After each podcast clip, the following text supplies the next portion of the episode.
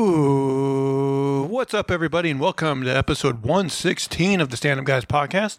I'm your host, the incomparable Zach Jones, joined as always by my brother from the same mother and arch nemesis, Black Lester. Black Lester. It probably is a Black Lester. Oh, there's lots of Black Lesters. It's a very black name. I just should legally change my first name to Black. And we can have a who's on first bit, who's black? I'm black. You're not black. Zach Black. Black Zach. And who else we got here? Oh, look, it's none other than the ninth wonder, Chocolate Thunder, living in sin and pushing that shit in. The pussy juice sipping, just the tipping, passing out dick like bullets from John Wick, the phenomenal A.J. Singh. Yeah, it kind of reminds me of this, I think a porn star recently tried to make a song, and I think it was a hip-hop song. It sounded terrible. My lyrics are much better than that. Well, guys, I wish we had some small talk for you today, but not today, because we just got out of the theater, and we watched the cinematic masterpiece known as Black Adam. Now, we all got out, and we all thought, boy, this movie... And we'll get into it, but we all thought this movie was maybe a little bit bland. So one of us had the bright idea to spice things up a bit. And so, AJ, what did you get for us here? Today I went to Dave's Hot Chicken and picked up some Carolina Reaper chicken tender. And they had me sign a waiver to get this this flavor. Now, I told them, me and Lester, we did not sign any waivers, so we might still be bringing a lawsuit. We'll see here. We generally tap out at Chipotle mayonnaise. I know. That's the thing. AJ, he eats hot shit all the time. I never do. And so, yeah, this is probably going to be pretty bad. But we're not above, trying to capitalize on internet trends. So we thought we would spice our Black Adam review up a little bit by eating some of this spicy chicken and see how far we can get before we die. Spicy reviews. Spicy reviews. They do. I saw they used to do they probably still do hot pepper gaming, where they'll have people eat hot peppers and then review video games. I assume they do that with other things too, but. I don't know. There's a lot of hot challenges out there, but I mean, there's hot ones. It seems like you'd want to build up to it. Oh yeah, hot ones. That guy's renowned for doing really good interviews. Yeah. We probably should have built up to maybe had on spicy ones they have the medium spice. They build up. They don't just go right to the Carolina Reaper that's gonna fucking. Well, we're gonna fill up on this juicy Black Adam stuff, so we're gonna have a little bit of space left over for food. Okay, let's bust this. Let's bust this chicken out. All right. I'm actually a little bit. I'm definitely having some dread here. Yeah, I'm nervous. I never eat hot shit. I'm not touching this with my hands. I don't know what to expect here. Show it to the camera here. And also, he got us a pack of honey. Dark, I don't know what that does. Some dark coloration here. Man, I don't know if I could eat this whole thing. I have some serious misgivings going on. Ooh, mine is a big piece. Yeah, at least you left one really big piece for yourself. Yeah. Don't touch your eyes after touching that. Right. All right. Now, wait. Are we just taking one bite? Or are we actually trying to eat this whole... Oh, I'm going to eat the whole thing. I'm fucking nervous about this. This is going to suck my ass. Okay, guys. Here comes the hiccups. Yeah. Black Adam review coming up. Here comes the airplane. All right, let's go. It's spicy. I don't think I can do the whole thing, man. Good flavor. Mm-hmm. Heat's starting to come in. Yeah. The heat is not tasty. Mm. It's down. Oh, here come the hiccups. Oh, yep. I can feel it coming on. This is just gonna be the hiccup show. It's got heat to it, definitely. It's got some heat. It sticks with you. Yeah. I can feel it going like down to my. Oh yeah, it's going down my throat. Down my throat. Okay, let's see if I can even do this. Yeah. So Black Adam, guys. Black Adam currently sits at a 40% on Rotten Tomatoes, and according to Rotten Tomatoes, the synopsis goes as thus. Nearly 5,000 years ago, after he was bestowed with the almighty powers of the ancient gods and imprisoned just as quickly, Black Adam is freed from his earthly tomb, ready to unleash his unique form of justice on the modern world. The movie was directed by Hamid Kollet Sara, It stars Dwayne Johnson as Black Adam / Teth Adam. Aldous Hodge as Hawkman, Carter Hall. Noah Centineo as Atom Smasher. Sarah Shahi is Adriana Tomaz / Isis. Actually, he didn't know she was Isis. That's interesting. Marwan Kanzari as Ishmael. Quintessa Swindell as Cyclone. Bodhi Sabangai is Amon. And Pierce Brosnan is Dr. Fate. So anyone, whew, this is fucking sweating. I'm definitely sweating. I wouldn't say it's unbearable. I've seen people have much worse reactions and stuff out there, but it's still warm. It's warm. It's like eating a hot chili pepper, you know? That's what it feels like to me. He's taking it all easy. Okay, so Black Adam. Anyone who hasn't watched our reviews, first we're just going to do a quick, non-spoilery, what we thought of the movie. And then we're going to get into, a spoiler-filled plot breakdown. So, yeah, guys, just surface level, what did you think of this movie? Lester, I'll have you go first. There's a lot going on, but kind of also at the same time, no, real story arc. It's just... what do you call that when you have some object people are kind of fighting over?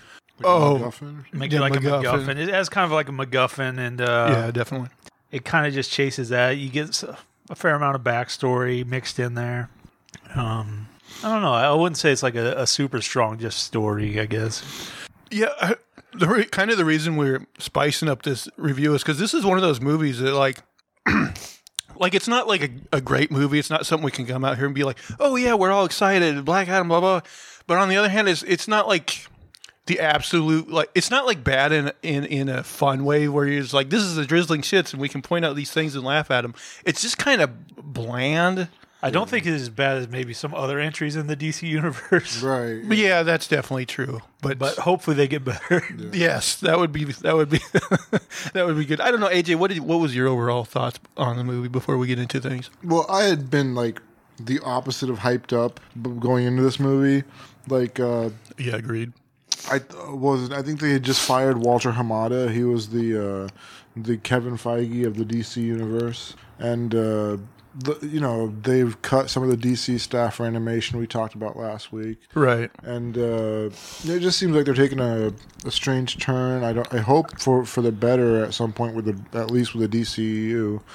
But this movie was it was bland, but it's kind of the best I could have expected from this movie, I think. It's better than my expectations, actually. I was expecting another DC bomb, and this was just a generic superhero movie that was kind of in the lines of, Shazam, in the sense that it was that level of... I kind of agree with that, because, I saw Shazam once, I was like, okay, and I never watched it again. Right. It's just one of those kind of... in one ear, out the other, type of experiences. Yeah, my sinuses are clearing up. Yeah, it's gonna be a real ASMR moment, the first part here. The Rock does what the Rock does. Yeah, he's entertaining enough. But my thing is, I really would like the DCU as a whole to have, at the very minimum, a soft reboot, if not a hard set reboot. But, now I figure, they're introducing The Rock, who's this big, megastar. They're not just going to want to, sweep this movie under the rug and start over again. And so, I don't know. In that respect, I maybe don't like this movie because of what it's going to do in that respect. Well, I'm hopeful that this is part of the soft reboot. Because they introduced some cool new characters. I thought Hawkman... if you have... good characters and good writing, you can kind of ignore the history part. Yeah. I know they're bringing back Henry Cavill, but he's somebody that people liked anyway. Yeah, he's always had positive. Even though the movies, I haven't loved. The worst was Batman vs. Superman so far. I was sad. Suicide Squad was pretty bad too. I would also say the theatrical edition of the Justice League was piss poor. Right. I also... didn't like Aquaman. All right, this list goes on. Okay. Or Green Lantern. I also didn't like... Well, let's just cut it back. You enjoyed Batman.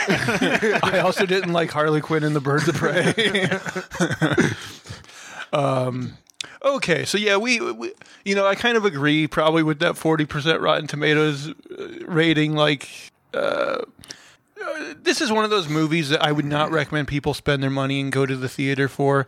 You know, if it when it comes on HBO Max and you got a weekend, nothing's going on, and you just kind of want to watch a mindless action movie.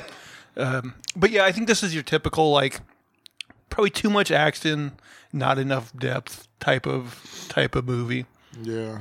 They tried to, I mean, we'll get into it, but they try to force some of that depth, or at least some emotional, you know, they try to touch on your emotions a little bit here and there with, like, Dr. Fate and his relationship with, is it Hawkman? Hawkeye? Hawkman.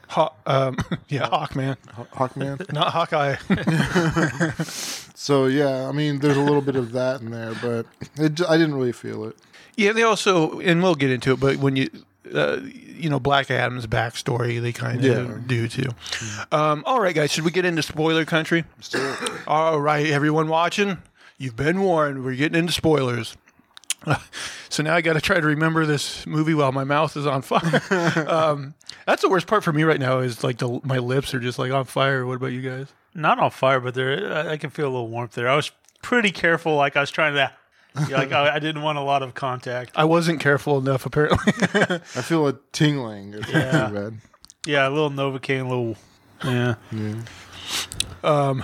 All right, guys. So we start in, like, 2600 BCE in Kahndaq, which they kind of mention is, like, before Babylon. Like, this was the center of humanity. Yeah, like, in the universe. The DC world is, like... unique because it shares some, like, similarities with the Earth that we live in today, but it also has, like, Star City and Condor. I know that's the thing I always thought was weird is because, like, you know, they'll have, like, Gotham City and Metropolis, which should be replaced. Like, Gotham should just be the replacement for New York City, but they'll also mention, like, New York City. So it's like, okay, where's Gotham then, you son of a bitch? Exactly. But yeah, so we started in Kahndaq, which is, like, the cradle of civilization in the DCU at that point. And they have, like, you know, that it's, like, the biggest city. But at some point, this, you know, asshole takes control. He takes power. Now, was his name Sadak? Anyway, this guy basically, he's into the dark arts and, like, there is magic in this universe. So his plan is he's going to enslave his own people. So that they dig up this their version of unobtainium, which is called, like, Eternium. Yeah, I was thinking of unobtainium as well. Doesn't Wakanda also have its own, like, vibranium? Yeah. In this way, this is kind of the Wakanda of the DC universe, kind of. Yeah, I can see that. Yeah. So yeah, this Eternium has magical properties. So this guy that kind of took control and enslaved the people, he's going to have them make a crown out of Eternium, which apparently once they do that, and he puts the crown on his head, and for some reason he has to sit on the throne as well, that's going to make him immortal. So one day, one of the slaves finds, like, a big, like, stone of Eternium, and, like, all the other slaves are going to, like, try to get it from him because apparently they've promised a reward from the king to whoever gets it. This little kid speaks up and he's like, hey, leave this guy alone or whatever. Like, we need a hero or something. Anyway, they go to, like, one of the whip masters and slave drivers in charge. And he's like, here it is. Now, does he get his reward? And he's like, yeah, he'll get his reward. And so as predictable as ever, he, like, stabs the guy and kills him. And, so then, the kid's dad comes and, like, we don't really get a good look at his dad. Now, did you guys at this point, like, predict that was... Because, I mean, we're doing spoilers already. They try to make you think the boy is Black Adam. Yeah. But really, like, his father is The Rock. Anyways, dad tells him, like... I don't remember his exact words, but he basically tells him to... to stop dreaming or something. Don't be a hero. Don't be a hero. Don't follow you. Something like that. Yeah, like, he's like, I won't always be here to, like, protect you. You got to learn to, like, survive on your own. Right. Something like that. Anyway, like, the kid, he goes and he grabs the Eternium from the guy, and he, like, he holds it up in front of everybody, and he basically makes the diamond cutter, the old DDP diamond cutter. I didn't think about it. Yeah. That's all I could think about. Me too. DDP. Shazam. That would have made this movie so much better. But when that whole village was throwing diamond cutters, I was like, everybody's about to go down. Yeah. Diamond cutter out of nowhere. But yeah, that's like this symbol, and they're all holding it up. Anyway, so then the bad guys, because this kid has become like a symbol, you know, they're like, oh, we're going to make an example out of this kid and like kill him in front of everybody. But as they go to kill him, he disappears. And so there's these wizards, like 6 of them, I think. Well, as many letters as in Shazam, right? I think it was 6. Yeah, 6. Yeah. And so they bestow upon him the powers of the gods, and they all start with like the letters from Shazam. And so the kid turns into their champion. And so now we see like the crown is made. They're bringing it to the king. But just as he's about to actually in this version, he puts it on his head. But then the champion... allegedly, they fight and basically tear down the palace. They keep this part kind of shrouded in mystery because they come back to it later. But yeah, basically the whole palace explodes. And what they say happened was Black Adam, or the champion as they say here, beat them all. And then he disappeared, like never to be seen again. Yeah, basically. Right, which you're like, that seems kind of weird. Yeah. So now we come to modern times, modern day Kahndaq. We flash forward, and we find out that Kahndaq for several years has basically been under control of Intergang, who in the comics is basically this gang that received like alien technology from Apocalypse. So in the comics, they're basically like gangsters, like mobster types, but they've gotten like this high tech weaponry. So they do have some high tech stuff, but it seems like it's powered by the same Eternium or whatever. Yeah, I wasn't sure because they do have like a weapon with Eternium, but they don't really like keep going back to that, so I wasn't exactly sure. But yeah, they do have this high tech stuff, but they never mention Apocalypse or anything like that. Now, here's the thing: like there are like third world countries with bad things like that the U.S. in real life just kind of ignores. But I'm like in the DCU with all these heroes, like they allow these like really oppressive like gangsters to just keep like controlling this city. Right, Superman could never just stop in for like 5 minutes. I mean, and that's something in the comics too. They always have to find an excuse for it because yeah, Superman could like undo this in like an instant, you know. Yeah. He was in his ice cave. Comic book logic. There's so many things in this movie that you have to just brush aside. Well, it starts out with like. We'll get to it here in a second, but it starts out with like the most illogical thing ever, but that bases the entire story on. But when we go to modern times, like we come on this kid named Amon. Oh, you got to rephrase that. We come all over this kid. But anyway, this kid is skateboarding because he loves his skateboard. Now, this kid, I find him pretty annoying. But he ends up just being a big exposition tool, kind of. Yeah. But anyway, he's skateboarding through the streets, and then we stop on this vehicle that's going through a intergang checkpoint. Because, I mean, they want to impress upon you that these intergang guys are really oppressive. They have all these checkpoints they're stopping people at all the time. And we're introduced. There's like this vehicle with 3 guys in the front seat going through this checkpoint, and they're like, oh, we got to search your vehicle. And he's like, oh, it's just like old TVs. I'm an electrician or whatever. Now, this is something I noticed. So this is a third world country, but do third world countries like in our world have Is that where all of our CRT TVs went? Like flat screen TVs fucking never made it. Like this city is just full of CRT, like old shitty TVs. Yeah, like was it a time frame thing or I don't know what the? Because Amanda Waller, she's pretty updated. Like she's recent. I mean, yeah, it supposedly takes place in our time, but because this is like a third world country, like they never got flat screen TV technology. I mean, I know India is supposed to be a third world country, and. Even in the smallest villages, everybody's got flat screens. I know. I thought that was just a silly thing that I wanted to point out. Like, everybody's got CRT TVs. It's ridiculous. Yeah, that is wild. Like, that seems like an over, like, what do you call that? Like, overproduction of setting. Like, you know, trying to, like... Definitely. Oh. Yeah. They're like, how do we make this look shitty? I know. Yeah. But anyway, these guys make it through the checkpoint, and then we find out they were smuggling... the driver's sister, who ends up being, I forgot her character's name already, but I didn't realize, because I don't know if they, you know, Rotten Tomatoes says like her name, comma, Isis. Now, Isis, I know, is a character in the comics that I think at one point was like a love interest of Black Adam, but they don't really... I was kind of wondering if that was going to be the case, but there's also something else that comes up later that I'm kind of like... That would be weird, but anyway, we get the sense that these guys are the resistance.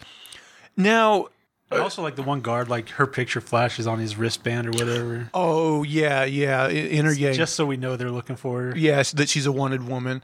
And like, what's her backstory exactly? Like she worked at a university, and like her husband was killed by these Intergang guys, so now she has like it out for them. But she must be like some sort of like archaeologist or... Yeah, because she's looking for something that normal people wouldn't be looking for. Right. Well, she also has like that piece of Eternium or whatever, but they says worth a fortune, so maybe that's why they're looking for her. I was going to mention that. So, and she's in the backseat, she's like kind of playing with this necklace she has. And like one of the guys up front is like, oh, where did you get that Eternium or whatever? And he was like really suspicious. So like they're planting the seeds that maybe that guy is going to turn on them. Yeah. But it ends up being like a red herring because really the other guy in the car ends up being, spoiler, is the guy that turns on him. It's kind of a pointless red herring, but yeah. Yeah. Yeah, yeah, because like in short order we like find out, you know, but yeah. It was a mystery. The guy falls out of this guy and dies and like, oh, I guess he wasn't the bad guy. The skateboard kid like skates, he's like skitching through town, like he's holding on to vehicles and, you know, and he holds on to theirs and like we find out that he knows them, and I don't know if at that point it revealed that she was his mother, but anyway, that comes out later, but yeah. Anyway, she tells him to, like, go home or whatever. Anyway, it goes to, like, the next morning or something, or at least it's daylight now. They go to this dig site, and she's like, she knows that the artifact they're looking for is in this certain mountain. Okay, yeah, so let's pause there. Sure. Because, yeah, so I guess it's like a big strip mine or something. And they're like, she's like, oh, they're going to find the crown. But like the backstory on like, after like the hero disappeared or whatever, was that the wizards had imprisoned him. Well, that comes up later, whether he's in prison. Right, right. But like the crown had been hidden from humanity, never to find it. And like, so now she knows exactly where it is. And like, apparently like the bad guys know exactly where, like everybody seems to know exactly where this crown is. At the same time. And yeah, they're all converging on the same point at the same time. I notice this happens a lot in these kind of like adventure MacGuffin movies, even like that Uncharted movie I watched. This kind of shit happens all the time. Yeah. And I think we're meant to believe that she figured it out through her like reading old texts and archaeology type shit. And then the bad guys just kind of like followed her. Right, yeah. One of them like infiltrated her group. Yeah, and it's like this lady really knows what I want to know. I don't know. The bad guys. There's no way to piece it together. They're like the Chinese government. They're really good at like stealing your intellectual property, but not finding it themselves. Yeah. So anyway, they drive up to this mountain, and like her fat brother is like, "Oh, I'm gonna sit this one out because my knee's bad or whatever." Mm. And like her and the two other guys go. So like they're searching through this mountain cave or whatever. Now I think I must have stopped paying attention for a second because one of the guys, the guy that was suspicious of her necklace but isn't the the real bad guy, he ends up like falling like in view of the brother, the fat brother, yeah, and dying. But I was like, when did he break off from her and the other guy? I missed that. Well, the three went into the cave or whatever, and like the red herring guy, no, the real bad guy disappeared, and then the red herring guy's like, I'll go look for him. And then that's apparently when he gets killed. Okay. And then the real bad guy comes back and meets back with her. Okay, okay. That's what I missed. And when they ask about where that guy went, he was like, I think he just got claustrophobic in the cave. Yeah, I saw that part. He almost had like an Arnold Schwarzenegger moment. He's like, he needed to get some air. That would have been better, to be honest. Anyway, when the brother checks on the dead guy, Intergang guys come out of the woodwork. And with their guns drawn on them and everything. So now back in the cave, it's Ishmael, the real bad guy, along with her. She finds like this secret room, and like she finds writing on the floor where it's basically like what she believes is the tomb of Black Adam or Teth Adam, I guess. Oh yeah, Teth. And they also find the room with the crown, and the crown just like floating in the air because it has magical properties. So Isis goes and gets the crown, and that's when all the Intergang guys drop in and start shooting at her. And like they even try to like make you think that the bad guy still might be good because he like tells her to run, and then they put the gun to his head. Yeah, I don't know. Which at that point, I would figure he could just like reveal himself, but they wanted to, I don't know, for story purposes later, they wanted to keep the other like people. They really want to make sure everything's crossed. Everything's oh yeah, didn't he accost someone later? He's like, I told you to make it look real, not to hit me. Right. Right, and he like shoots him, yeah. This is elaborately stupid. So anyway, they catch Isis, and they're about to kill her, but she's like right at the floor of the tomb with the writing on it. So she like starts saying some words that make it light up, and then eventually, I think does she say Shazam or? Yeah, I think she does. And that causes Black Adam to come back to life. And at first, he's just like on the floor in his hoodie, I guess. And they're like, you go get him. And finally, like, this guy with the short straw has to go.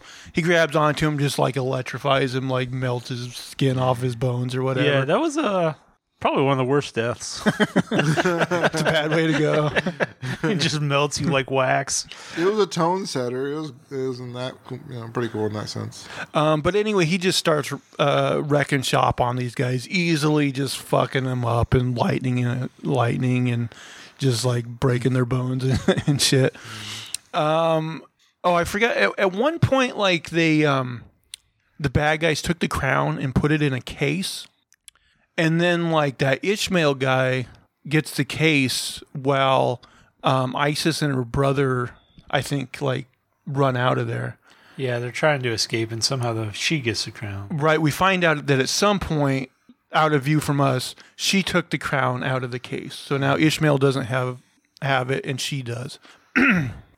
So then, like, Black Adam, like, exits the mountain and is instantly greeted by, like, a whole army, like, helicopters. Yeah, there's, like, battalions. And tanks. Yeah, tank. Like, they were ready, apparently. And so now he just starts wrecking shop, and they start playing Paint It Black. Oh, yeah, yeah. And just a lot of like slow-mo type, heavy CG type of action, which will kind of permeate this movie.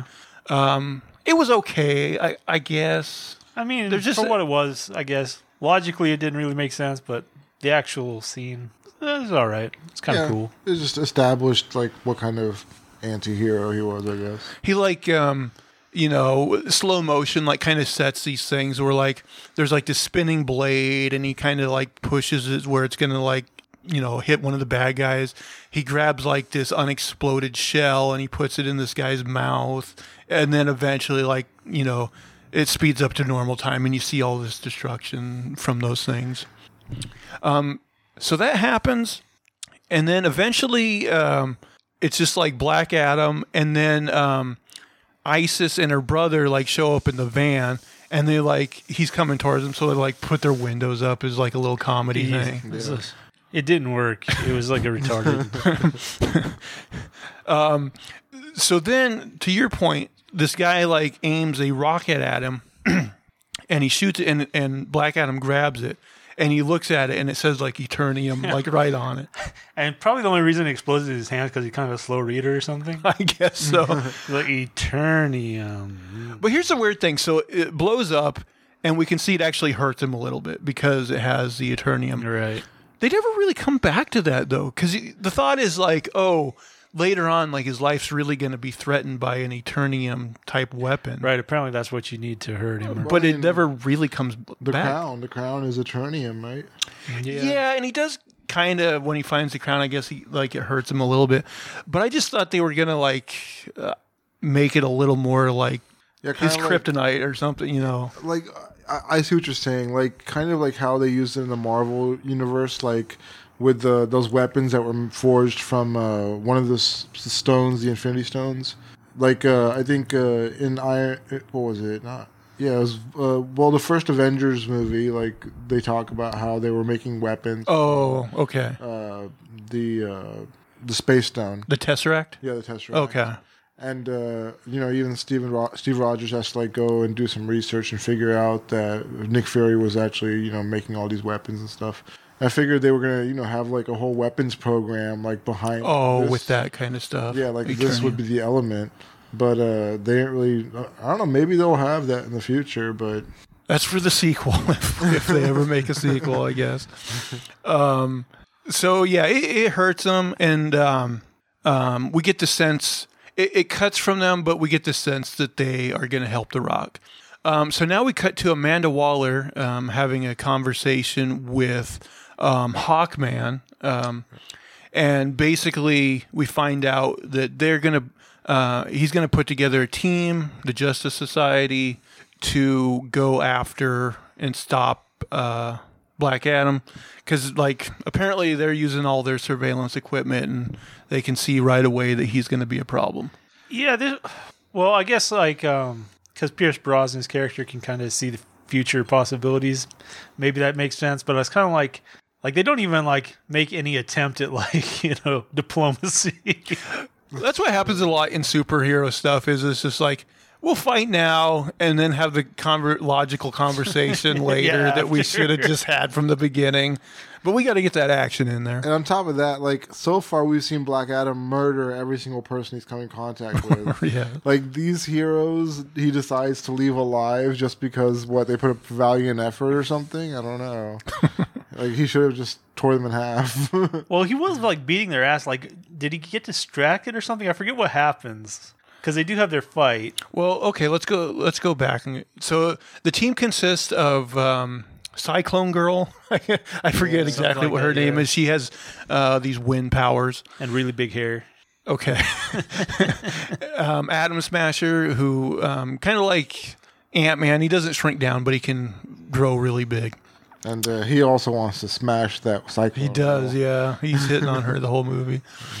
And then Pierce Brosnan as Dr. Fate, who has the, I believe in the comics, it's like the helm of Naboo or something, his helmet, which Naboo-boo. He can put. The Isle of Naboombu. Yeah. Bed knobs and broomsticks.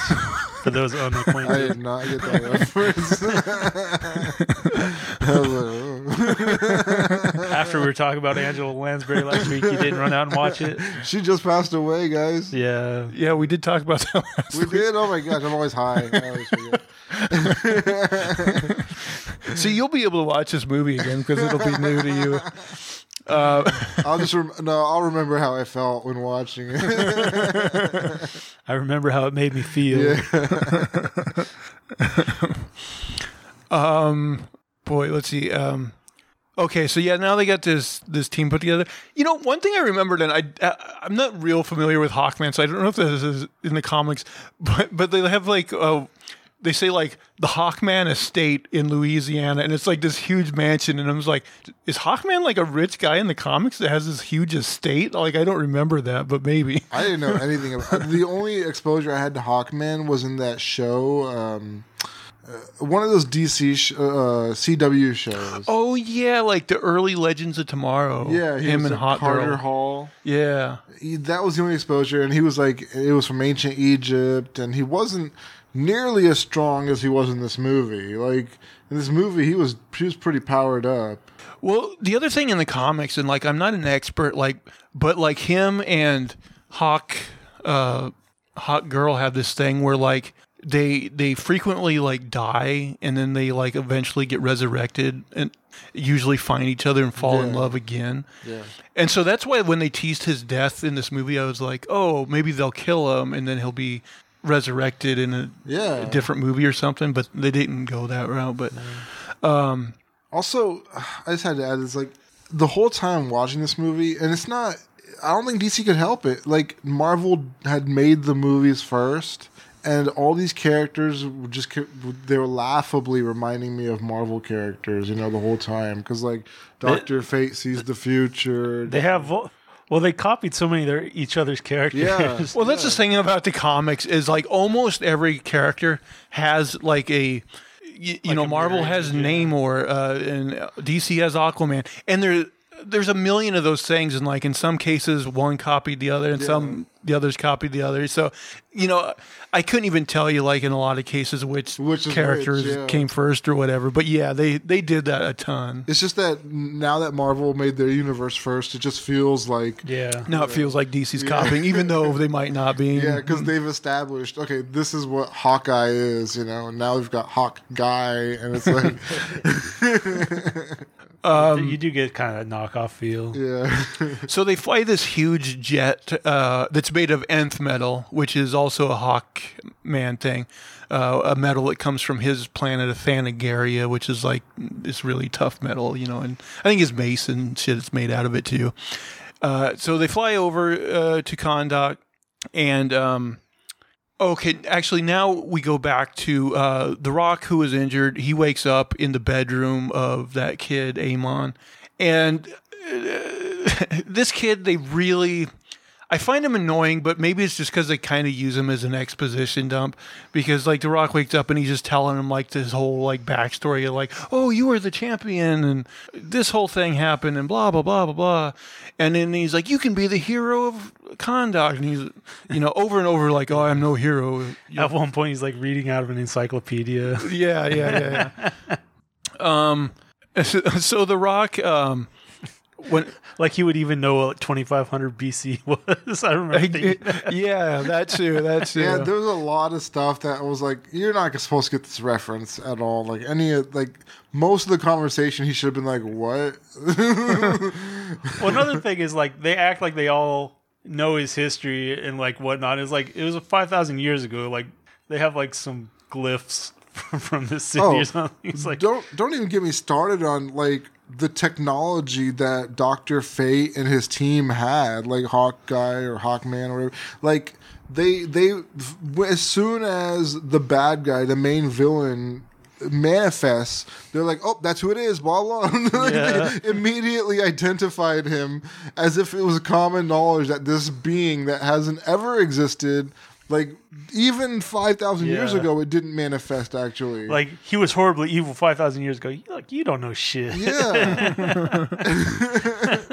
I don't know where like their information is on point. Like they got something amazing going on there. Also, this can be explained away with magic, I guess. But you know, when he's first woke up and they're shooting the bullets at him, like he grabs one and he says in his ancient language, like, your magic is weak or whatever. But then, like, for the rest of the movie, like, he instantly understands and speaks English. So I guess you could just say, like, oh, the wisdom of fucking Solomon or whatever he got, like, immediately lets him do that. But the British Empire colonized. It doesn't really make sense that he can instantly speak and understand English. That's where comic book logic applies. Right. Yeah. But anyway, this kid, also this is a big commercial for DC Comics. Cause like this kid's like a comic collector. I understand that like If Superman and Batman and all these characters really were in our world, they probably would make comics and merchandise out of them, even though that could be a legal problem. I don't. but yeah, he has, like, you know, fucking posters on his wall and stuff of all the DC heroes and everything. Anyway, when they're done talking, he busts through the wall like Kool-Aid Man, like, and he does it a lot in this movie. Yeah, many times. And like, he doesn't even attempt it anymore. He's like, yeah, I'm tired of trying doors. I know economics existed 5,000 years ago. He knows that costs money to break through those walls. Like that. And he really doesn't care about anybody. The woman's brother is watching The Good, the Bad, and the Ugly on one of his old fucking CRT shitty televisions, which will come into play real soon. But that was just, yeah, really random. Really, we'll get to it, but it's a... It's a pretty random Easter egg. It really is. It really is. Anyway, like, the Rock zaps the TV, and, like, they have this conversation that I feel like it's kind of the theme of the movie, but maybe, like, it goes on too much, where, like, you know, they're trying to get him to be the hero of Kahndaq, but he's like, oh, I'm no hero. And, like, just over and over again in this movie about, like, you know, he kills, so he's not a hero, and but they need him to be a hero, and I feel like that just goes, like, back and forth in this movie, like, a lot. But anyway, he's leaving. He's, like, very slowly going down this stairwell, and this kid's like, "Oh, you should have a catchphrase," and "Oh, your name's old fashioned. You should change it," and all this kind of unnecessary dialogue, I think. Yeah. At this point, I was like, this kid can go away forever. But how are you going to explain all your attempts at setting up a catchphrase? Yeah, well, I mean, that was the other deep, meaningful relationship, you know, he had with his son. Now this kid who's like his son. Yeah, I guess so. That's what they're setting up. Yeah. So The Rock goes away for a while, and he's like, he kind of goes and monitors this statue, and the kid's, like, trying to follow him. And so the kid eventually, like, grabs one of the Intergang guys, like, walkie-talkies. Yeah, he's, like, trying to provoke something to force Black Adam to be a hero. Exactly. He's, like, trying to provoke them so that he can then get Black Adam to, like, save him and become a hero. I thought this was really smart. If I had enemies out there that I just every day mess with me, I would pick that day, like, where I knew there was, like, a hero to help me. I would pick that day to start problems with them. But then he just wouldn't show up. That would be my luck. They did slightly hint that might be the case. Yeah. You're like, well, maybe he's busy. Yeah. But anyway, these guards are, like, about to, like, beat up this kid. And then his mom... Which actually would have been funnier. That would have been funnier. He just got his ass whipped by this dude. He's like, yeah, that's your lesson right there. Don't count on me. Yeah. And then he shows up after the ass beat. Yeah. Then we know a thing about Black Adam. But anyway, right then is conveniently his mom shows up. And then the Intergang guy, like you were talking about, he uses his little wrist bracelet again, and he's like, oh, I know you. I recognize you from this wanted poster on my arm. And so they're about to, you know, get them. But then Black Adam does show up. And then here is where they pay off The Good, the Bad, and the Ugly reference, where they have this, like, you know, Mexican standoff with a bunch of guys. And everybody's got guns, and then he, like, pulled out his finger. Yeah, he lightning guns them. Pachoo, pachoo, pachoo. Would have been better with that sound effect. The thing is, it's not even a standoff, because we've already established that bullets don't hurt him at all. Plus, he's way faster than all of them. Like, oh, yeah. In the split second that they're trying to reach for their gun, he's, like, already... Yeah, like, nobody even gets to pull. Yeah. He also, like, throws one guy, like, way out in the ocean or some shit. Yeah, throughout the movie, like, he throws a few people. Yeah, yeah. I thought that was fun. I liked that. And then I believe he like grabs two guys and, like, takes them up in the air to drop them. But this is now where the Justice Society shows up. And so he, like, he drops these two guys, and, like, Hawkman's like, oh shit, I gotta rescue those guys. So, like, he jumps out and he goes and grabs these guys and rescues them, gets them to the ground. But then instantly, like, they're Black Adam comes and like kills him with his electricity. Yeah. Yeah, I like these qualities of Black Adam. That's a strong decision.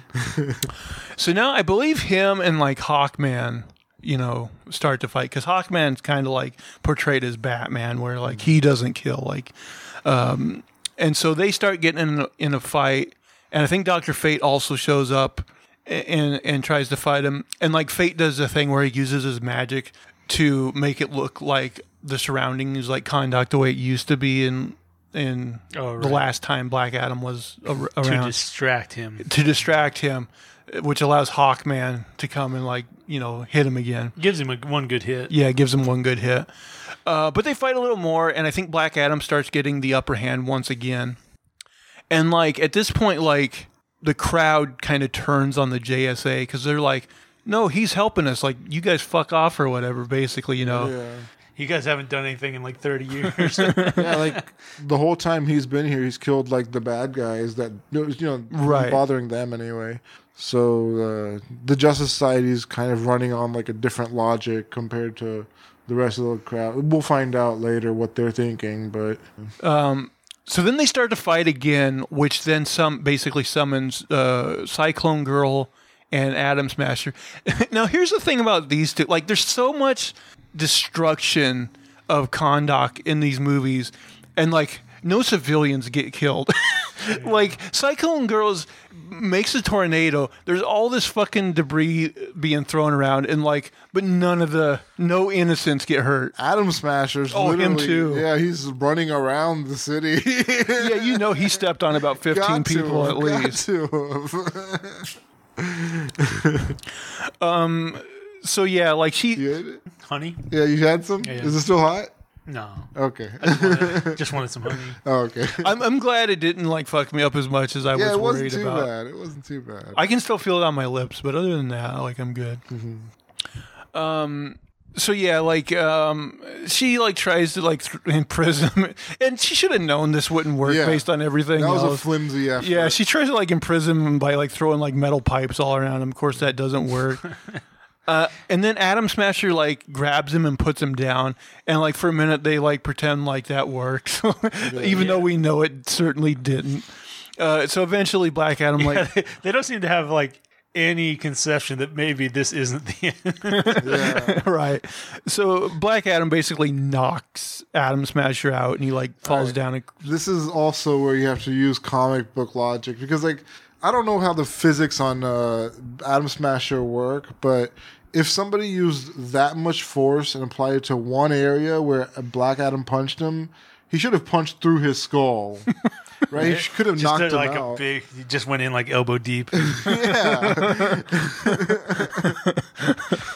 That would have been funny, actually. Yeah, it's like somehow all the force was applied equally throughout the body of Atom Smasher. That's true. It's part of his power, I guess. Yeah. Yeah. So, I mean, to an extent, you always have to deal with the comic book movies and just go, okay, comic book logic. Yeah, there's a part later where I think Black Adam is carrying like a giant statue of himself. Oh, right. And also that requires comic book physics. So I forget exactly how this ends. I think maybe they have some sort of conversation, and Black Adam just leaves and goes to that throne room. But at some point during all this commotion, Dr. Fate finds out that Isis has the crown. Yeah. He can, like, sense it with his power. So when this is over, they're like, okay, give us the crown. And she's like, I don't have it. And they search her bag, and she doesn't have it. We find out that at some point she did the old switcheroo again, and now her kid has it. Which, does she even care about her kid? So now we go to the kid, and we don't come on him, but we go to... and he's he goes back to their apartment where the brother is there, and Ishmael is there, and like he says, oh, we thought you got killed, Ishmael, or whatever. And... like, I forget exactly. Like, the brother tries to tip him off that Ishmael's gone bad. Right. But whatever, he like reveals himself and he pulls out a gun on him. And he's like, give me your bag. And so he gets the crown or whatever. He sees that it's in the bag. But then like the brother basically tackles Ishmael, giving Amon the chance to grab the crown and escape. Oh, I forgot to set this up earlier. For some reason, he has this elaborate like escape tunnel like attached to his room, which is silly. Yeah. But anyway, he uses it a couple times. Yeah, he uses it to try to escape. And the brother ends up getting like shot in the stomach. Then I guess he must use that walkie-talkie he got to call his mom. I forget. Somehow they communicate, and then the doctor... Yeah, he basically tells his mom that Ishmael's there, he's bad, and the Intergang is like, you know, in the building trying to get him. Yeah, they show up in mass again. They always know approximately where the crowd is. Do you remember that episode of Adventure Time where there's like this cat or jaguar that knows almost exactly what's going to happen? I have approximate knowledge of many things. So now Isis and the JSA show up in the throne room and have a conversation. And you kind of get this back and forth between Hawkman and Black Adam that, you know, they're opposed to each other's methods because, you know, one kills and one doesn't or whatever. But that's when they get the call from Amon. And so Black Adam decides to help him, save him or whatever. So then in the apartment, like, they could have, I feel like they could have easily, like, killed this kid, but he's like using his skateboard and he's like going down the stairwell and shit. Well, at some point he was like sneaking and someone like at a different place sees him, and then like there was a guy like 2 feet behind him the whole time. You couldn't see him on screen though. The thing is, if he would have just stayed in his little hidey hole, probably nobody would have found him. Right, because he was like in a vent or something. Yeah. Yeah, it seemed like he was stupid to ever leave that spot. So Black Adam comes in, but at the same time, like Ishmael captures Amon, and he gets away on this. They have like these hover bikes. It's like a hover bike. Yeah. They seem like they're powered by Eternium too. Probably. Yeah. Because they have like the blue energy light kind of thing. Yeah, I don't know if they explicitly show it, but you're right. They do kind of have like the blue light, which makes you think that maybe they are powered by Eternium. So, like, Black Adam kind of easily kills, like, all the bad guys in the building. And then he sees the, barely, like, Ishmael taking Amon on one of these bikes or whatever. So he starts to chase, but then, like, a bunch of guys on these bikes enter the scene. Right. Now, they've got some, like, thing where they can, like, have like ghost abilities for like a few seconds. Oh yeah, like, I forgot about that. Through him. That must be the Eternium then. Yeah. So I bet you're right, because otherwise, like, how do they do that? Right. They have a couple special abilities up their sleeves. So then you get this action sequence, yeah, where like there's a bunch of these bikes, and like both Black Adam and Hawkman and like the JSA are fighting these guys on the bikes. Yeah, trying to find which one the kid is in. Yeah, right, because we find out like these have compartments in them, and like he's in one of them. Really small compartments. Right. So like they take he kills a bunch of these guys on the bikes, but he keeps coming up empty.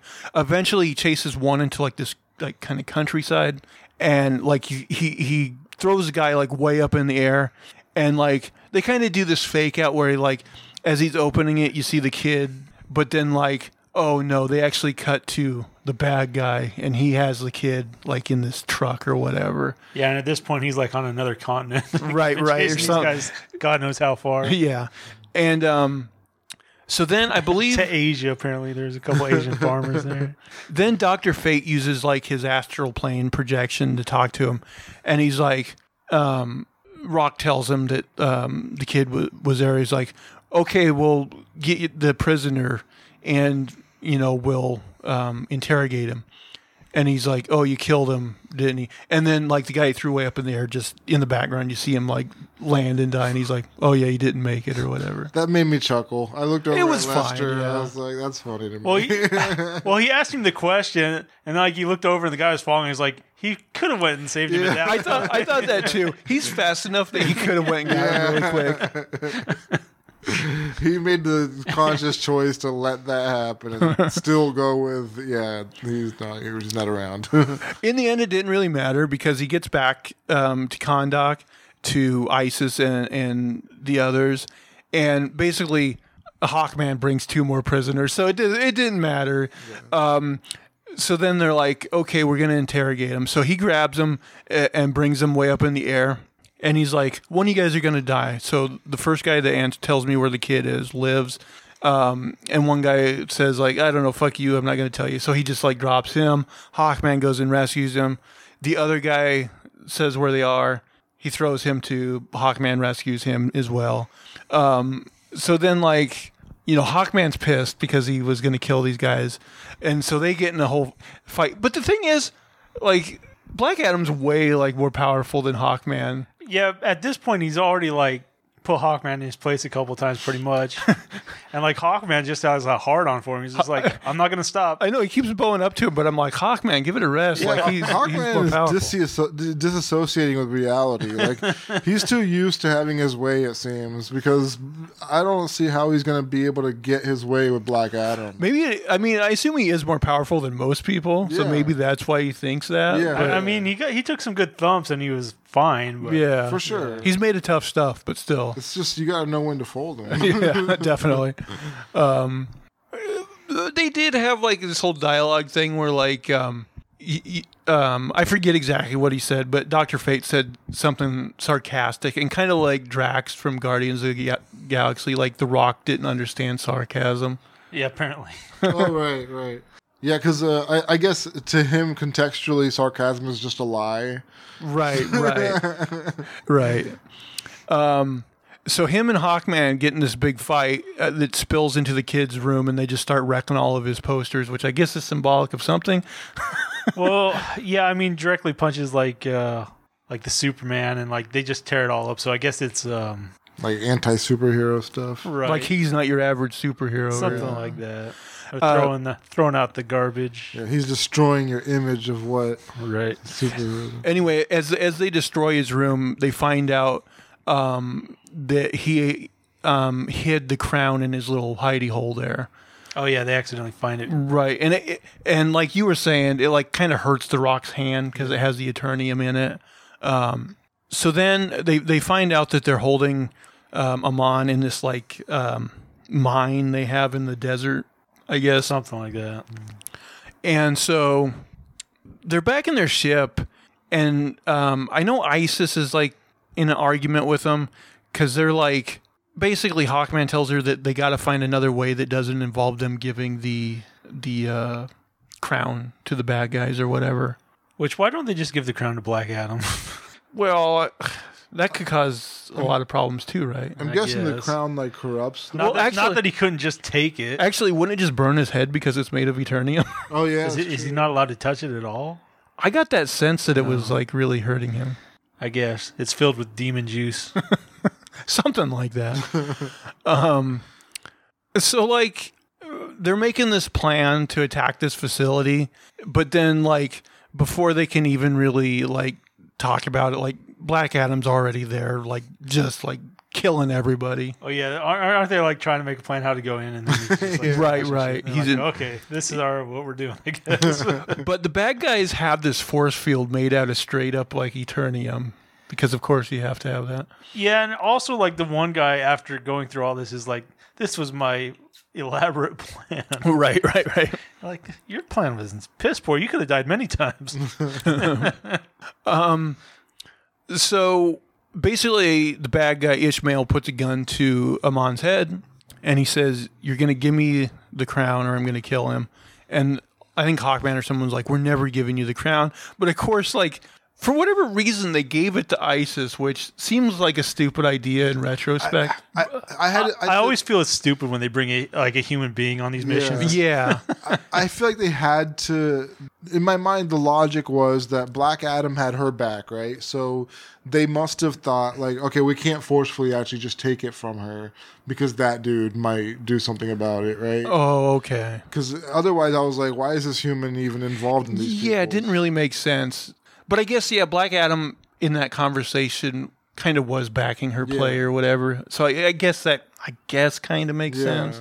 That's the only reason, like, a human would have had a voice in that conversation, I feel like. But yeah, she grabs the crown and she's like, okay, I'll give you the crown. So, like, they put the force field down just long enough to let her through. Which Black Adam doesn't come through at that point. Yeah, because apparently he's not fast enough for that. But then, like... Okay, so he gets the crown, but he's like, okay, I'm going to kill the kid anyway, which I guess we find out that... Like, gosh, he really is a dick.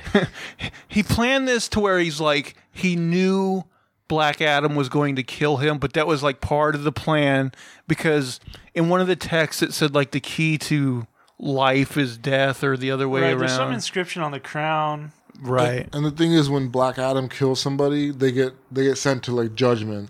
So, like earlier on in the movie, he kept saying, like, when he was killing somebody, like, people, he'd be like, well, you know, they'll face judgment in the end, you know. I killed them, but, like, at the end, like, they face, like, a different judgment. So, so, if he kills people, they face a different judgment than, like, normal deaths or something like that. That's what it seems like. That's why this guy particularly wanted to get killed by Black Adam, so he could face that judgment and become the evil... Oh, okay.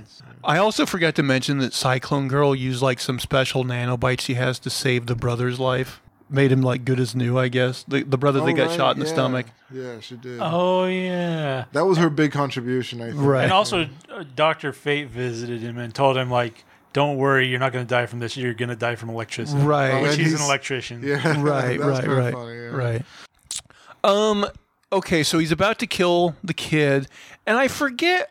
how do they get the shields down in this instance? Did she push the button? Maybe. I mean, that's the only kind of logical thing. Or maybe he pushed it because he wanted to die, like he said. There's all this stuff happening in slow motion. So one is like the bullet's coming towards the kid. Black Adam is going towards the bullet. Hawkman is using his wings to protect Isis from like Black Adam's power. And Atom Smasher puts Cyclone Girl in his hand to protect her from Black Adam power. So basically, he catches the bullet, explodes, which kills Ishmael. Mm-hmm. Yeah. One thing during that sequence that I hate is like, okay, you got the bullet moving slowly. Your superhero is moving faster than the bullet. Okay. But then like you see the kid like turning... While this bullet's coming, no, that bullet is like in your brain instantly. It's like the humans don't move that fast. Yeah, you don't even hear the bullet until after it's already like come out of the dead. Yeah. That is true. Like if like you could he's see, he's not moving. He's still. That's true. Yeah, you wouldn't. If his head was moving, he'd be like the Flash, right? Yeah. So that doesn't make sense. You're right. That doesn't really make sense. But anyway, like. So they think they ended the bad guy, right? And they find the crown on like his skeleton or whatever, you know. Yeah, his charred remains. So now we get a scene with Hawkman and Black Adam back in the throne room of Kahndaq, and now is where we get the backstory for Black Adam, which is.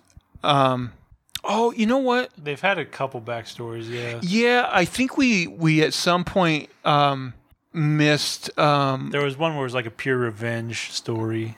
Yeah, I think we missed... there was a part where Isis found out that the story was a little different in that basically like the scene from the beginning, like the evil king didn't quite get the crown on his head. When Black Adam showed up, and basically he just like kind of murdered everybody, right? And basically he wasn't entombed; he was imprisoned because the wizards were like, "Oh, this fuck this guy, let's take away his power or whatever. Right.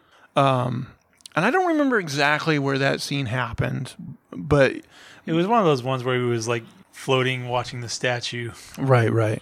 So like, yeah, just to clarify, when he like explodes in that scene and kills the king or the emperor or whatever, he kills like a whole bunch of people along with that. I think so. Yeah, I don't think the guards made it, like the humans. Like I figured. Yeah, I think there must have been like some civilians, like some decent people killed in that explosion as well. Like that's what gave him the bad rap. I think so. Yeah, it was. I was a little confused on that, but because if he just killed a bunch of shitheads, like if it was just the pharaoh and or whatever. So I think he must have killed like some good people as well in that explosion. Okay. But we find out that the kid at the beginning was actually The Rock's son. And he did become like a champion or whatever. But then I forget exactly what happened. Like eventually, like the king comes after, like the king finds out that, oh, I can't kill him. So I'll come after the ones he loves, i.e. his mom and dad. Yeah. So the king has his mother killed, and I believe like The Rock is injured. Yeah, he's like mortally injured. And so he's dying, and so the boy comes to him, and he's like, okay, hold my hand, and at the same time we're going to say this word. And I don't know how they timed this with him not knowing the word, but they both say Shazam at the same time. Yeah, he said repeat after me. He was like right at the same time. But yeah, he's like repeat after me, and then they say at the same time, even though The Rock doesn't know the word. Yeah. You know? So I don't know how that works. So like, anyway, it transfers the power to him, and his son just becomes a boy again.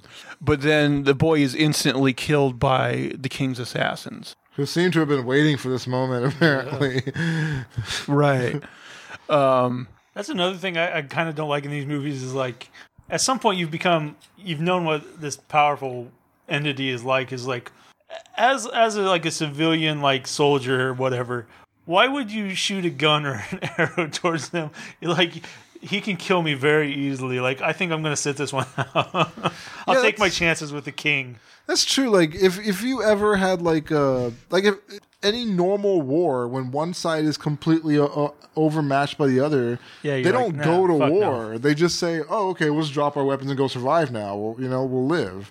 In this case, these people are like fighting tooth and nail for their henchman boss or whatever, the pharaoh, whatever. Like, especially against a god, it just doesn't seem realistic. So, to me. So did you guys notice like when the mom died, she had that same necklace on? Oh, and so. But the other lady, like the present day mom, she was like, it came from my ancestors going all the way back. And I'm like, so you're a direct descendant of Black Adam? I was like, oh, I didn't notice the necklace. So that is kind of weird if they're a love interest, right? Yeah, that's why I was like, it seems weird if they were a love interest after that. That would be weird. Yeah, I hope not. But it does seem like, I mean, I don't know if they made another one. I mean, like I said in the comics, like I believe Isis is a love interest of his, and I it seems like that's where they were going. Like you were saying, the annoying kid's kind of like now his new son or whatever, kind of. And well, they also like the other guy, the guy who's trying to get the crown. Like apparently, he knows his lineage all the way back to that ancient king. Yeah, it's a very small world, right? His ancient. He's like, lineage. My family's been prepping me for this my entire life. We killed your ancestors, who also were your ancestors. Yeah. There's something that's still confusing me. So, like, you know, we're led to believe at the beginning is that he, the kid became, got the powers and instantly beat the king. But then we find out that wasn't the case. And then when The Rock eventually did get the powers, then that scene happened. But my thing is like, well, when the kid got the powers, what was he doing? Yeah, why wouldn't he have just instantly beat the king? Right. It seems like because they make it sound like, oh, he got the powers, and then there's been these, battles going on between him and the bad guy. It's like.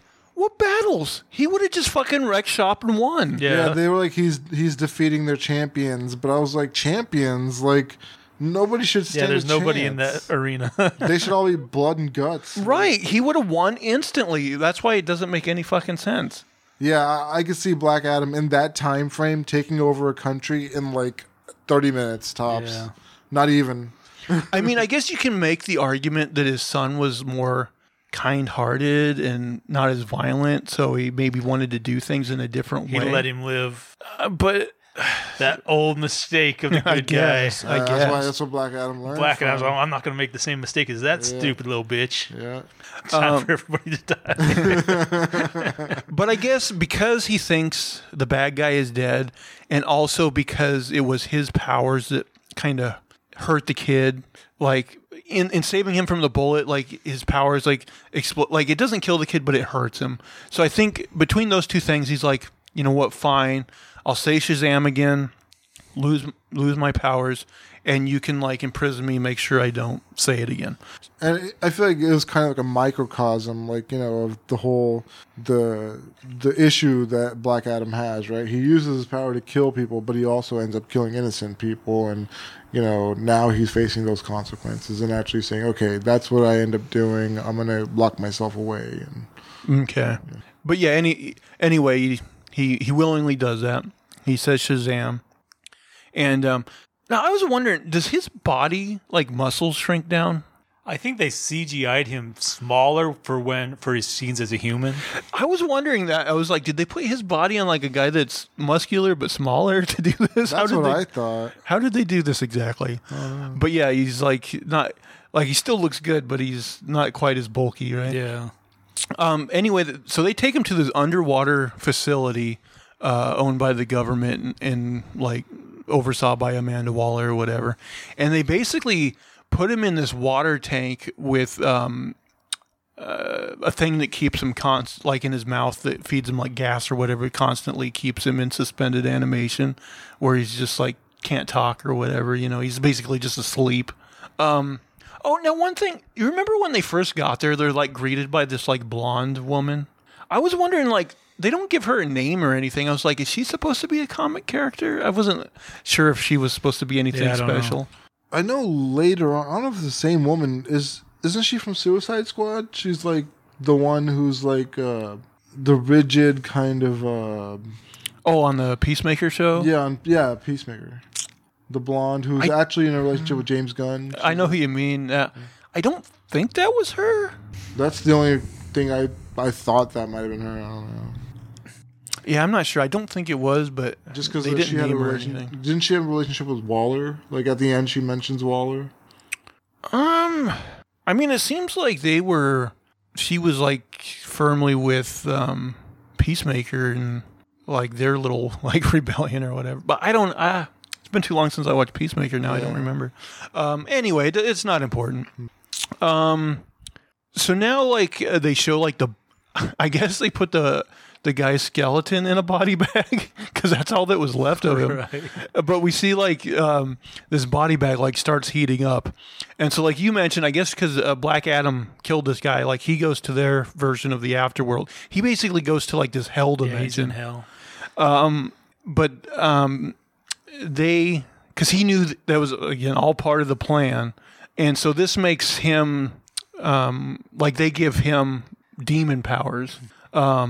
Right, so you got the 6 good wizards and the 6 demons. Right. And this seems like a Shazam reference also because, like, they had the 7 sins or deadly sins who were, like, empowering that bad guy and Shazam.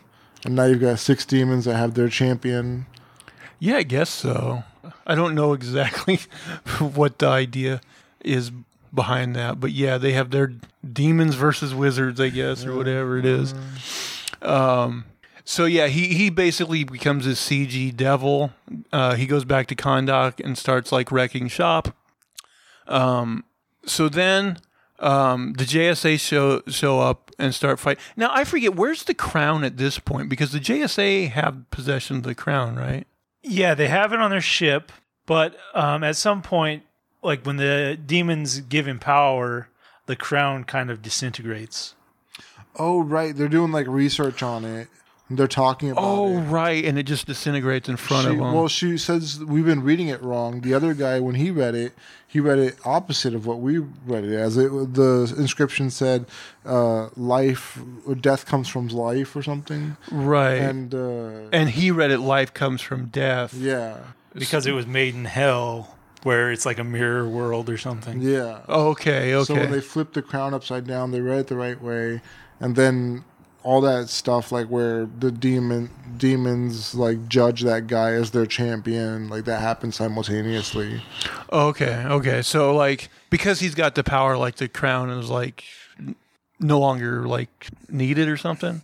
Or I don't know if it goes to him or what. I can't remember because does he put it on his head? Does it? I think he has to wear it. Yeah, I think he is wearing it at this point. Okay, so he gets it from that, I guess. Anyway, he like wrecks their plane, which probably should have killed them. And when it crashed into Kahndaq, probably should have killed a bunch of civilians. But again, civilians never get killed in this movie. Kahndaq is sparsely populated. Yeah. One person for every square kilometer. So they start to fight, but basically like. He starts wrecking shop on the JSA, and I remember like Hawkman saying like we got to keep him off of that throne. So does something happen like if he sits on the throne, then he gets even more powerful? Yeah, I didn't even hear that. I don't know, but he did seem like case. Yeah. Maybe that's the seat of immortality, or maybe that's because later on, like zombies, spring up. Maybe sitting on the throne is what allows him to be able to command the zombies. Yeah, the zombies of hell, the powers of hell, or something. Yeah. But as mentioned, and one thing I didn't mention, like you were saying earlier, like every time he touches the helm of Naboo, he gets like this vision of Hawkman dying. Right, Dr. Fate does. Times, yeah.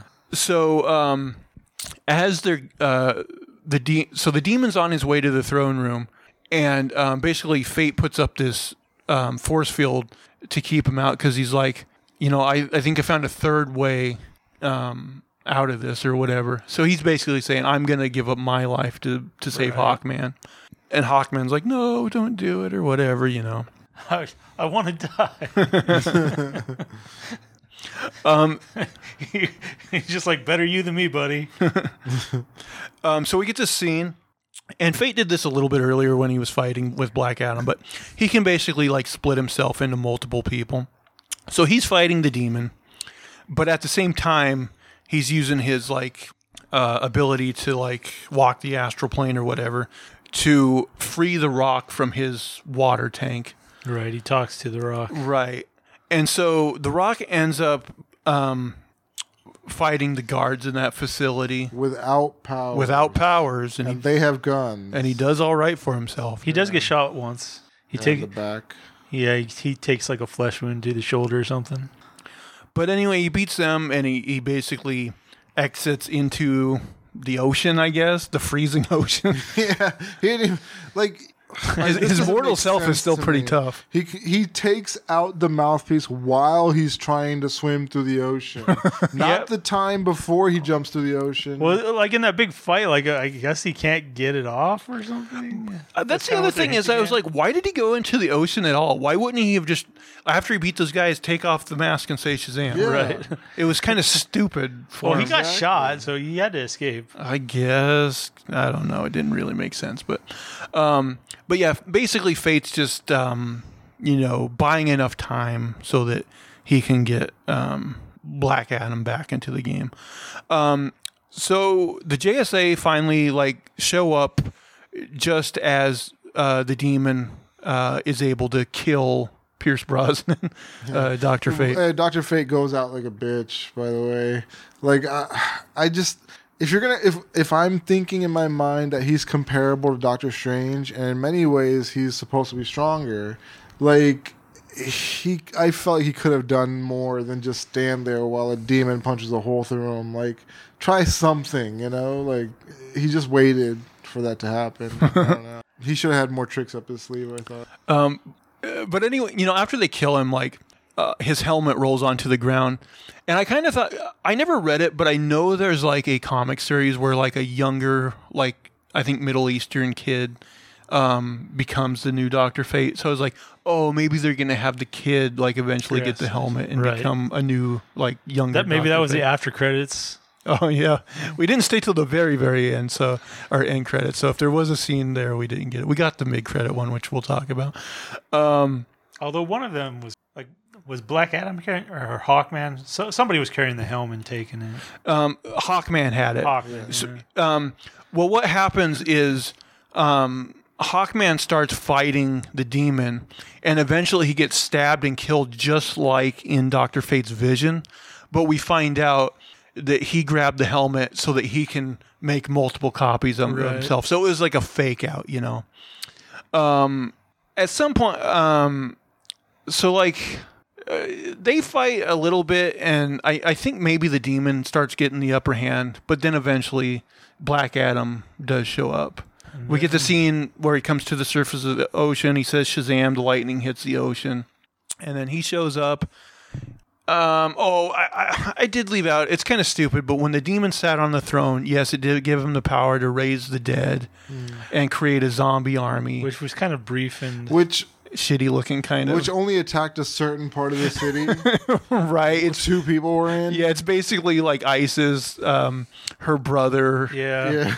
It's like a zombie horde versus her brother because her brother knows he can't die. Oh, I know the scene I left out, which was the one you mentioned earlier. So the kid, he goes and like starts this inspiring speech to the masses, and it gets them to throw up the diamond cutter again. Oh, yeah. And then the big old statue is about to topple and land on him. But then, like you were saying, this is where Black Adam makes his triumphant return. Right. He flies the statue away, which you said also defies the laws of physics. Yeah. Okay, so yeah, now Black Adam has a big CG fight with the demon. Eventually, like, the JSA help, like, pin him into the throne, I think. Yeah. And then Black Adam basically just, like, rips him in half between his strength and the lightning powers, just, like, rips him cleanly in half. Entwine. I don't know that. That's counter to the immortality, you know. Like, one of them has to win out. He pulled him off his chair before he ripped him in half. Oh, okay. That is true. Like, the whole promise of immortality with the crown didn't really work, did it? Yeah, I mean, if you're immortal, right? You should survive anything. If he's alive, he ain't happy.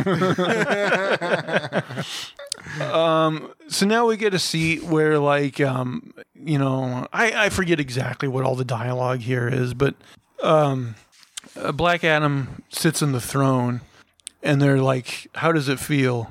And he's like, wrong. So he flies up, and then he, like, crushes the throne. And you know what? I kind of predicted this as I was sitting there, because, like, the whole movie, like, he hasn't actually used the name Black Adam. Mm. I'm like, oh, they're going to do that thing where, like, he's going to say, you can call me, and then they'll go to the title. Yeah. And that's exactly what they did. Oh, you forgot he got his catchphrase. Tell him the Men in Black. Oh, yeah, tell him the Man in Black. There are a couple of funny callbacks. Then he ripped him in twine. There were a couple of funny callbacks to that whole catchphrase thing, like where he was trying to learn it earlier, but he got the timing wrong. Right, and again, I just don't think a guy that's 5,000 years old would have been engaging in such conversation. Yeah, but it's pretty complex for somebody. Yeah.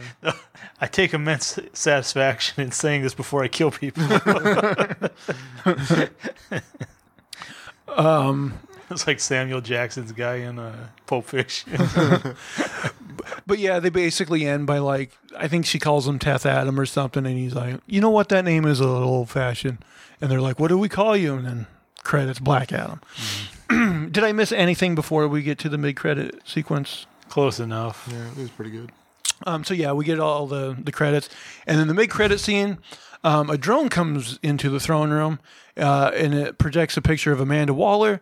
And she basically tells Black Adam that basically you need to stay within the borders. Like, she says, Kahndaq is your prison. You go outside those borders, and I got people even from other planets that can take you down or whatever, you know. And then there's this, like, landing and a bunch of smoke. And out of that smoke, who is it? None other than Henry Cavill as Superman. And he says, we need to talk, Black Adam, or something like that. And then we go to credits. You can talk, but I won't listen. Basically, yeah. They both give that. He just smiles or something. Yeah, they give that look like we both want trouble sort of thing. So here's the thing. Like, I do really like Man of Steel, and I'm totally up for a Man of Steel 2. But I don't really know how much I want to see a confrontation between Superman and Black Adam. That doesn't... I'm not saying they couldn't make something interesting out of it, but... as far as a sequel to Man of Steel goes, like, I don't know. That doesn't appeal to me very much. Yeah, I mean, we've already had, like, an infighting between the Justice League, between, you know, Batman, Superman. This would be probably a lot better, you know, Black Adam versus Superman, but... You think it'll be versus, or they're just going to try to recruit him into being a mainstream superhero? Yeah, that's... I would rather see two tough superheroes like Superman and Black Adam fighting, like, Darkseid, you know? Like, a real powerful... I mean, here's the thing. They would probably do this whole formulaic thing where they fight at the beginning and then they find a common enemy, just like they did in this movie with Hawkman and him eventually finding a common enemy in the demon. It'd just be the same storyline over again, I feel like. Yeah, I guess you're right. But, I mean... I don't know what else they could do. I'd like it to be smarter than that. At least Superman's starting with conversation. Let's talk. That's true. That's true. Know. He just shows up. Let's fight. Together we can really destroy the city. Yeah, they begin the movie right where this one left off, and he's just like, we should talk. And he's like, fuck that. Fight time. Yeah. You got power? They just fight for 90 minutes straight. We can dance. I was just getting my blood up. Let's dance. Let's help this construction industry get them some work. I'll write these Adobe, whatever they're made of. You never see Superman, like, building housing for the homeless. No, he just destroys everything and runs off. Maybe in the comics, maybe, but yeah, he's... It could be so much more efficient, too, if he actually did the work, like, building stuff. Yeah, really, like, him and the Flash, they could just, like, fix the homeless crisis in a second. Like, yeah. They could just build, like, all these houses, like, in no time at all. They could build... thousands of houses in a day. You figure the Flash would have to do something just out of sheer boredom, because it's like everybody's like, he says everybody's a statue or whatever. He just furiously masturbates faster than anyone. Procrastinates all day long. He's like about to save somebody. He was like, I guess this is going to take like 30 minutes of my time. So mid car crash jerk off. He's like, my refractory period is so short that I have to constantly jack off. Jeez, the Flash is producing more semen than fucking blue whales. Everywhere he goes, he just leaves a snail trail of fucking semen. This is unmovie related. I have a story from this week. So, you're leaving our movie-related topic to talk. So I go outside my building, and there's a woman walking by, and she's got like this bag of groceries, and there's like, you know, like a stream, like it's dripping. And I was like, oh man, she broke something in her bag, and I turn, and I'm gonna be like, hey, your bag's leaking, and it was not her bag. It was just she was just peeing like this trail all down the street. Oh. Like, it was like 30, 40 feet long, too. I was like, she's just walking and peeing. She had to go. Through the pants. Not a care in the world. Maybe she was just really horny. Is that what happens to you and your... She was so wet that she was dripping. Oh. Was she walking her dog? I see. No, she's just walking through with groceries and she just pissed a big line. I was like, this is so... I've never even, like, conceptually, this is so difficult. Like, how do you... Yeah, you would think that would be uncomfortable. How do you not care enough? I mean, our building's there. You could have just went to the bathroom. Maybe she has like one of those weird conditions where she doesn't even feel it happening. Oh. Well, it seems like you'd have to save up to have that much in you. Like, it's like, my bladder's full. I'm just going to, you know. Yikes. Yeah. Anyway. Well, it was an interesting story. We were looking for a note to go out on, you know, and I was like, I got just the thing. No, but do you guys got any final Black Adam related thoughts? Okay, movie, not as bad as I thought it would be. They've done worse. Yeah. And potential rousing endorsement. That's the endorsement. You know what? I'm happy with Black Adam so far. I think his character has room to improve, and I'm excited about the future of the character. And I also like that Henry Cavill is back too. I mean, The Rock is undeniably charismatic, and I could see potential if we could just get some better writers, better material. Yeah. I kind of like seeing them bring in Pierce Brosnan, but I'm assuming he's dead for good. Most likely. I wish Marvel could just take over DC and just have their writers work with the DC content. Well, maybe not the She-Hulk writers. Well, not those particular writers. Avengers Endgame type writers. I would never put it past Disney ending up owning everything. Well, you know, I'm sure to a certain extent screenwriting is a different discipline than comic book writing. But I always kind of wondered if they wouldn't be producing better superhero movies if they did involve the comic book writers a little bit more. Yeah. And maybe actually give them a shot at helping with the writing on these movies. But I'm not 100% sure how much there is involvement. Didn't what's his name? Geoff? Jeff Johns. He had a writing credit. Yeah, but you think that was just layover? He's not actually involved? But what's his name said that he didn't get along with Jeff Johns. The cyborg. So it sounds like he must have been somewhat involved. I mean, I think he has helped on some movies. I don't know if it's just consulting or. That's the thing is I don't know if it's writing or consulting or producing on some level. I'm not exactly entirely sure. I will say, as far as comic book writing goes, I like Jeff Johns' work a lot. But if he helped write the Green Lantern movie, I can tell you that wasn't good. That one needs a hard reboot. Man, super hard.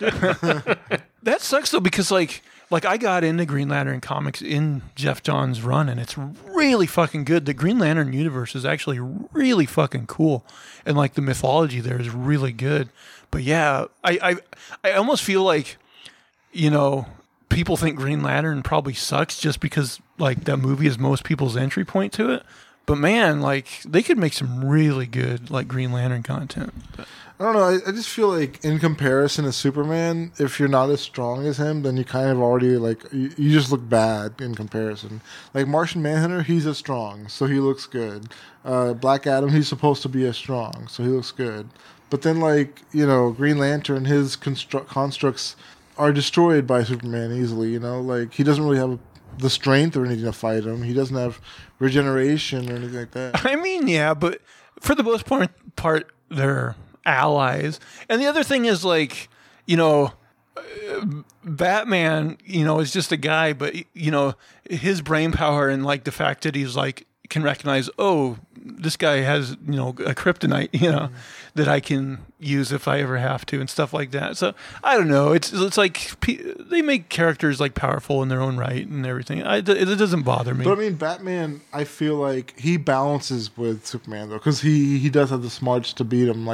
Whereas Green Lantern, it's there's a clear hierarchy. I feel he in what level could he ever compete with Superman? Even Batman, I just feel Green Lantern, he has his powers to rely on, but that's about it, and they have limitations. Yeah, I mean, I guess what you'd say is even though, yeah, Superman's the strongest character, they all have their strengths that are going to help them in whatever, mission comes their way. Yeah, Superman's powers are cool because, he could slap his hands together and, shatter the universe or something, Whereas Green Lantern, he just makes, a train construct with his power. I gotta say, with the Green Lanterns, I prefer when they don't make weird constructs like that. Just hit them with a green laser, that they don't have to make all these silly constructs, That's true. Yeah. Okay, guys, final scores out of 10. What do you give Black Adam? I'll give it a good old 6 out of 10. Okay, I'll go for a 5. Yeah, I was thinking right in between. I'll go 5.5, but it's fine. Like I said, I think it's kind of bland and formulaic overall. I wouldn't advise people to actually pay the money to see it in a theater. I think this is a wait till it gets to HBO Max and give it a try then. But it's not the worst. It's not the best. It's watchable, but Yeah. Nothing special. Is this a movie you guys think you'll ever revisit again? I don't need to. I have my doubts. Unless there's like a greater DC universe that like this ties into later on.